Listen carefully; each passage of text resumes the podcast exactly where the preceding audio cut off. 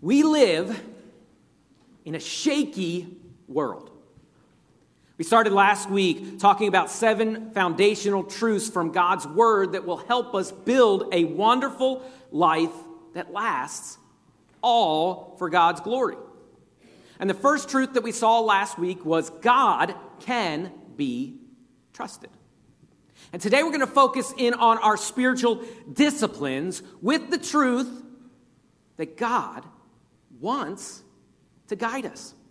God wants to guide us. Think about that. In your everyday life, God has help for you. That's amazing. The same God that you can trust wants to show you how to live that in a way that avoids shame and guilt and condemnation and brings you ultimate joy and purpose. But sometimes we can compartmentalize our spiritual lives. And we can kind of feel like maybe we've made it, or we can feel like when we remember back at making decisions uh, when we were at teen camp or youth camp, or maybe even as an adult and we can go back to particular moments in our spiritual walk uh, when we decided to live for Christ or to do something for Christ. And if we're not careful, we can think about our walk with God as a time in the past, and we can try and draw on those experiences. And look, your moment of salvation or rededication is important, but that's not what you draw on for your spiritual walk today, at this moment. The Bible tells us that his mercies are new every morning. And your walk with Christ isn't just something that's in the past, it's right now.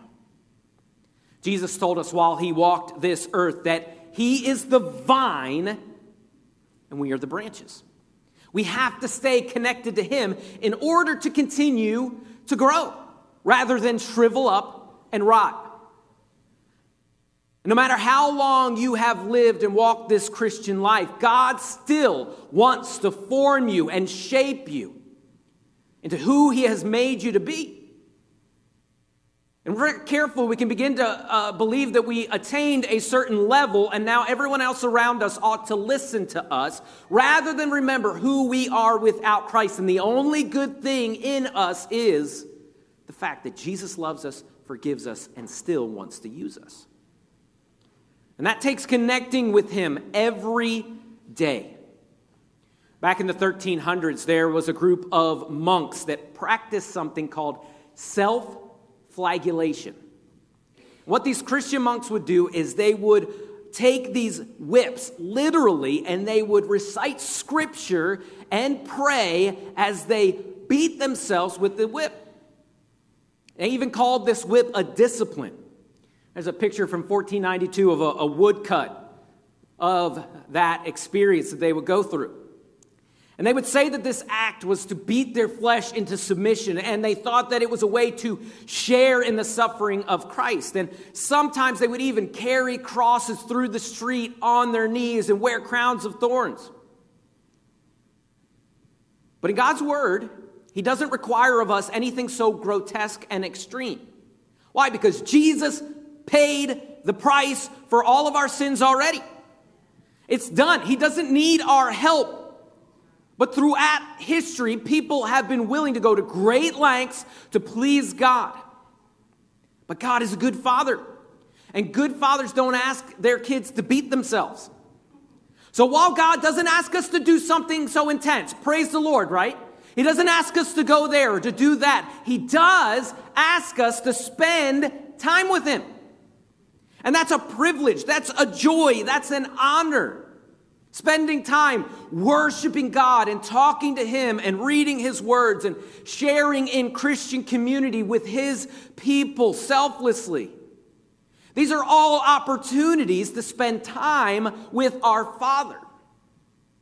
And just like a good Father, He wants to help us become who we were made to be. And He wants to point us in the direction that our life should go and how we might fulfill the purpose that God has given us. Think about that today. God wants to guide you. While Jesus walked this earth, he modeled this need to connect with God. He prayed often and he spent time fasting and focusing his heart and his mind. And he used God's word often and he soaked his mind in the truth. It tells us about that in Mark 1 35. It says, In rising very early in the morning, while it was still dark, he departed. He went out to a desolate place, and there he prayed. And Simon and those who were with him searched for him, and they found him and said to him, Everyone's looking for you. Jesus was a busy guy. He had a lot of things on his plate. A lot of people wanted his attention, but he made time to get alone very early in the morning. But he also made time, like the night before the crucifixion, when Jesus got alone with God and prayed late at night. See, when uh, you spend time with God, the point is not what works for everyone else. It's about what works for you. When are you ready to listen? When are you ready to be honest and talk to God? This time alone with God is a time to refocus and to remember who you are in God's eyes and who He is and how awesome and wonderful he is, and to praise him for who he is, and to settle any unconfessed sin that we have between us and him, and to thank him for what he has done. And ask for him to help supply your needs and the needs of those around you. Many people like to use this acronym ACTS for prayer, and it stands for adoration confession, thanksgiving, and supplication.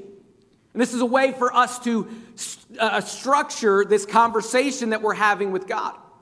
Adoration, and to adore God, and to praise Him, and to talk about how awesome He is, and to worship Him, and then to confess and ask God to show you where you need forgiveness, and to confess your faults and failures. And then to give thanks, to take time and to wait and to give thanks for what he did today, what he did this week, this month, this year. And then supplication, which is this asking for help for you and your loved ones. However, you choose to spend God, uh, time with God, just do it. Start with scripture, start with prayer time, start with uh, listening to worship music or spending time listening to a sermon online, start with a cup of coffee, start with a run. Whatever you do, do it. Do whatever works. And if you aren't spending time with God, it's like riding a bike with your eyes closed. Can you do it? Yeah, kinda but you're to make a lot of wrong turns and you're to get hurt. God wants to guide you. Open your eyes. God wants to lead you in the ways that He would have you go. One of the most amazing things about spending time with God is it helps us to be more like Him. We get to see the things the way God sees them. Sometimes it's hard for us when we look out into this world uh, to see why God has set up certain boundaries around the way we live. And it's okay for us to admit, hey, I don't know why God says that we need to do this. As long as you land on the fact that we still need to do it. It's okay to not understand. Boundaries uh, uh God has put around healthy relationships with the opposite sex in our sexual relations. Sometimes it's hard for us to understand why it's that way or how we treat our enemies or whether or not we're abusing alcohol. And we can, we can look at these things that God has told us in His Word and we can wonder why God did those things that way.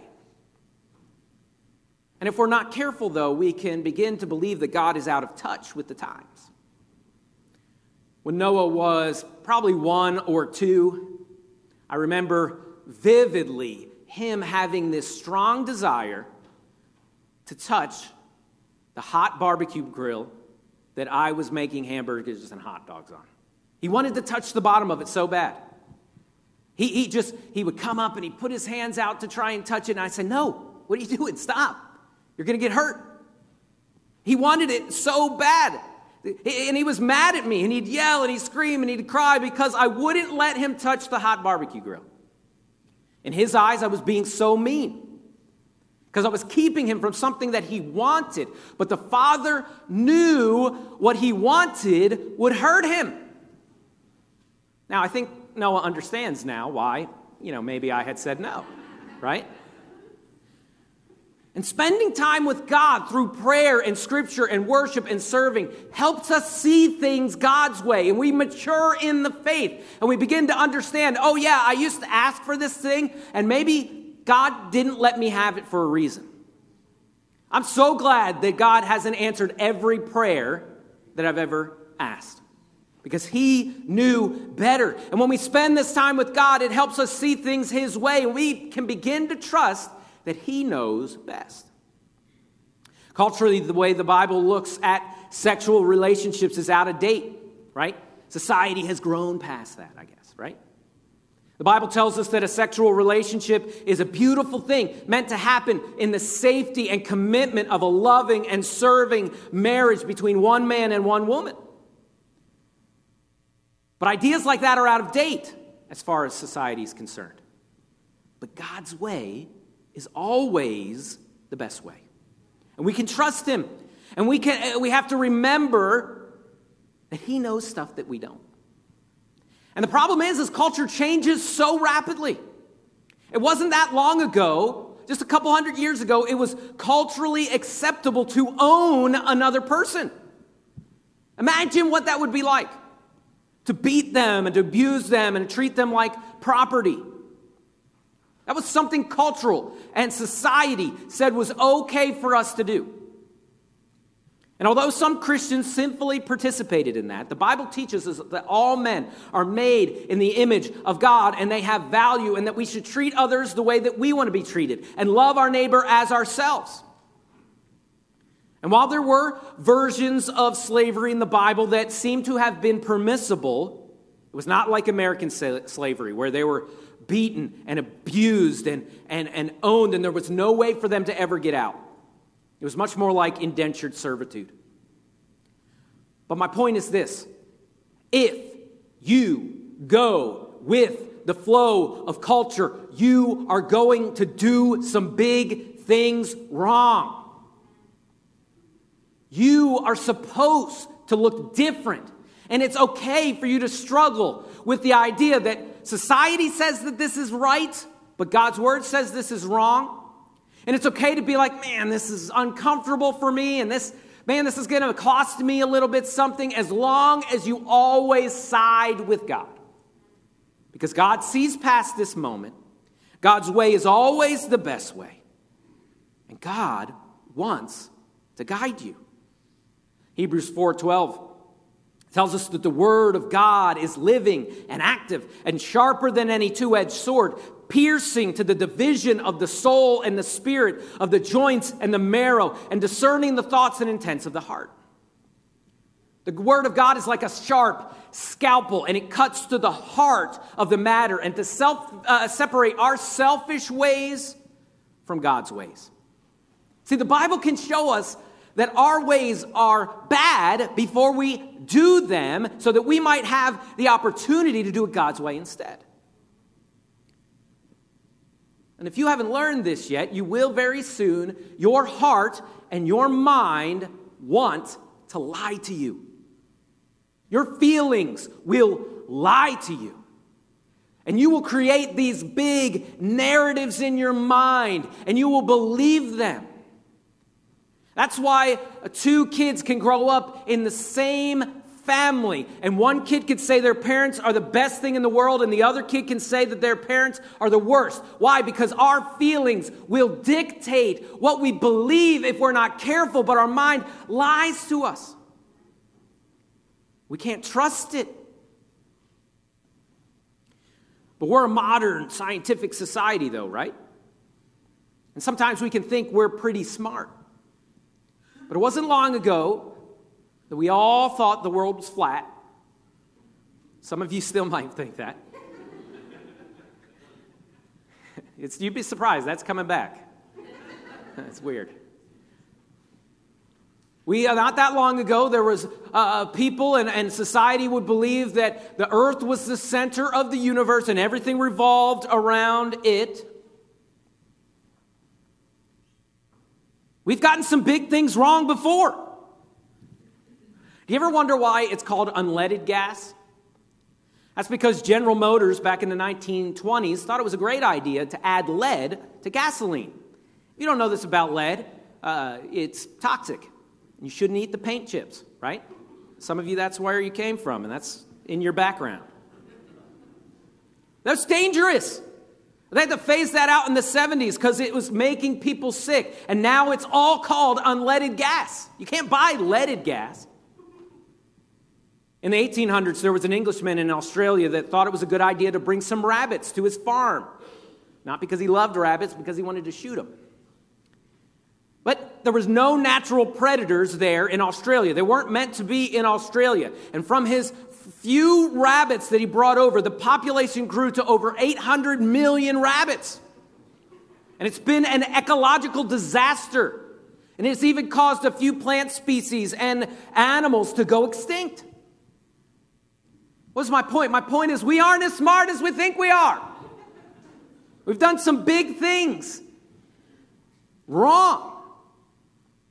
But the God of the universe wants to guide us and lead us and direct us. He sees past this moment that you're in, He sees past the changing culture. Have you ever looked back on your life and said, Man, I wish I would have done things a different way? I wish in the moment I wouldn't have thought that that was a good idea. Well, how do we do that? Oh, I don't know. Talk to the God that made you and sees past this moment. Part of how God guides us is through the B I B L E. So make time to read God's Word. Ask questions. Don't just buzz through it. Say, what is this passage saying? Why is it important? What should I do about it? How does it fit into the overall theme of the gospel? And then write things down. Did you know that when you write notes down with paper and pen, it activates different parts of our brain that help us remember? Write down what you're learning from God's Word. Write down what you're feeling and look at those feelings and say, is this true or is this a lie? Am I making this up or is this real? Write down your prayers and look at how you're praying and structure those things in a way that would please God. All these practices will help us spot the lies that the culture and our own hearts and mind are telling us. When we spend time in worship and prayer in Scripture, the Bible tells us it hides God's word in our hearts and it pushes out the lies. Psalms 119 9. I love this right here. How can a young man keep his way pure? How does a young man, this picture of probably a very immature young man that's driven by his impulses, how can a young man keep his way pure? By guarding it according to your word. With my whole heart, he says, I seek you. Let me not wander from your commandments. I have stored up your word in my heart that I might not sin against you. God's way is the best way, and He wants to lead you and guide you. How? By spending time with you. And this will keep you from things that will hurt you. And He wants you to store up His wisdom in your heart to keep you from sin. You might say, man, I read a bunch of verses today that didn't really apply to what I'm going through right now. That's okay. Be like a squirrel and store those things up for when you need them. Hashtag be like a squirrel. Amen? If you aren't spending time with God, you're riding through life with your eyes closed. And you're going to make some wrong moves, and you're going to end up hurt, and you're going to fall. You don't have to whip and beat yourself into submission. No, God just wants to spend time with you so you can see things His way. Maybe it starts real small. Maybe you're like, man, I'm so bad at that. Every January I try to read the Bible every day. Start small. Start with one Bible verse a day, two minutes of prayer. Everyone in the whole world can do that. I don't care how busy you are or what things are going on. You can read one Bible verse and pray for two minutes. The Bible uh, app that, uh, you know, that like maroon Bible app, brown Bible app, whatever it is, It has a daily verse every day, and it'll give you notification, and it has a daily uh, guided prayer. Every single one of us could do that, set notifications. But little changes make big differences, and one day you might wake up and realize that you have had your world shaped by God's word, and that it will change your perspective. And if you would do that, I'm confident you would fall in love with spending time with your Heavenly Father. Maybe you start off with worship music. Maybe you start off uh, by turning on an app of someone reading you God's word and you uh, close your eyes and just listen to it. Just don't do it while you're driving. Maybe you want to take a walk, get on your knees, fold the laundry and pray. It doesn't matter. God wants you to spend time with Him, and He wants to spend time with you. He loves you. And He wants to help you. And if you would spend time seeing things God's way, you would do what He says and avoid a lot of hurt and regret. God wants to change you into who you were made to be. Romans 12, 2 tells us to do not be conformed to this world, but be transformed by the renewal of your mind that by testing you may discern what is the will of God and what is good and acceptable and perfect. If you go with the flow of culture, you're going to make some big mistakes. You're going to live a life contrary to God's way because God's way doesn't always vibe with society's way. But you can trust God. God wants to guide you. You don't have to beat yourself with a whip in order to gain God's favor. God loves you and He wants to spend time with you. And that's an amazing, amazing thing. Spending time with God transforms your mind and helps you see His will clearly. Jesus needed to spend time alone with God, and so do you. So let's take some time to do that right now. We're going to act this out. The second wonder of God's word is God wants to guide you. So we're going to bow our heads, take some time to pray. As the music plays, start off with that acts adoration, confession, thanksgiving, supplication. Praise Him, confess your sins, thank Him, ask for help.